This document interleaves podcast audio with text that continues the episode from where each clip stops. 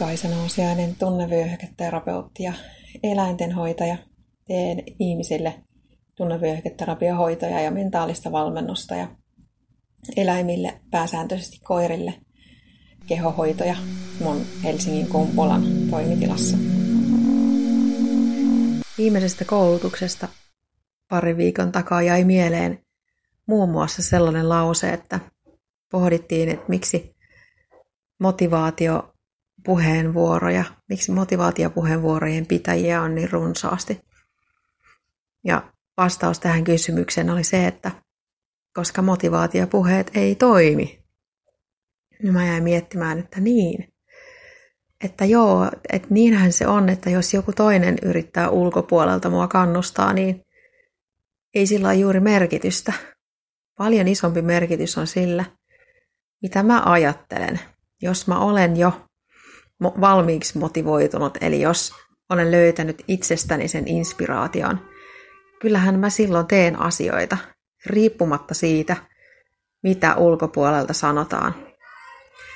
Jos, jos mä olen itse motivoitunut ja inspiroitunut, niin mä teen siitä huolimatta, vaikka ympäristö vastustaisi niitä mun ajatuksia.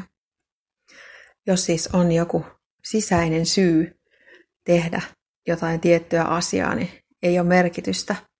Ei ole juurikaan, ainakaan lyhyellä tähtäimellä merkitystä sillä, mitä mieltä ympäristö on siitä, koska itse tietää, mihin on menossa ja on valmis tekemään uhraukset, käyttämään ajan siihen, mitä haluaa saada aikaan, niin silloin sitä tekee. Ja kaikkein kiinnostavimpia puhujia tai ihmisiä on ne tyypit, jotka saa sisäisen inspiraation syntymään toisessa ihmisessä.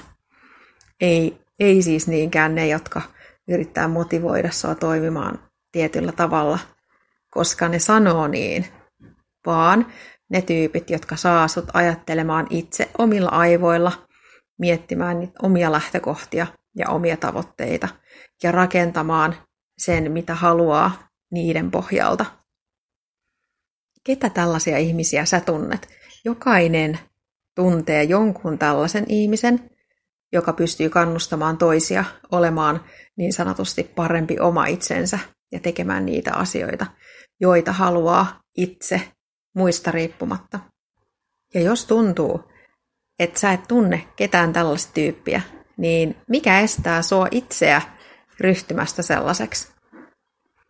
Se ei tarkoita sitä, että pitäisi puhua suurille yleisöille tai ylipäätään monelle ihmiselle. Se voi tarkoittaa vain sitä, että sä rohkaiset niitä ihmisiä, joita tunnet jo valmiiksi, niin tekemään niitä asioita, joista he nauttii. Ja tietysti ihan ensimmäinen ja tärkein asia on se, että sä itse teet niin.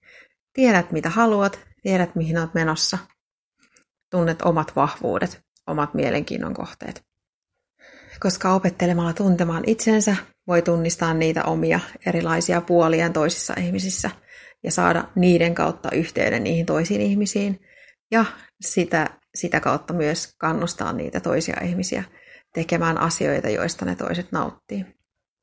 Tämä kuulostaa tosi yksinkertaiselta, mutta ihmissuhdetaidot on itse asiassa aika vaativa juttu, koska ne edellyttää sitä, että sä tunnet itsesi ja kyllä siihen itseen tutustumiseen välillä kuluu aika paljon aikaa ja energiaa. Pitää olla valmis antamaan itselleen anteeksi omat puutteet ja toisaalta arvostamaan niitä omia vahvuuksia. Kumpikaan noista ei ole aina ihan yksinkertainen juttu.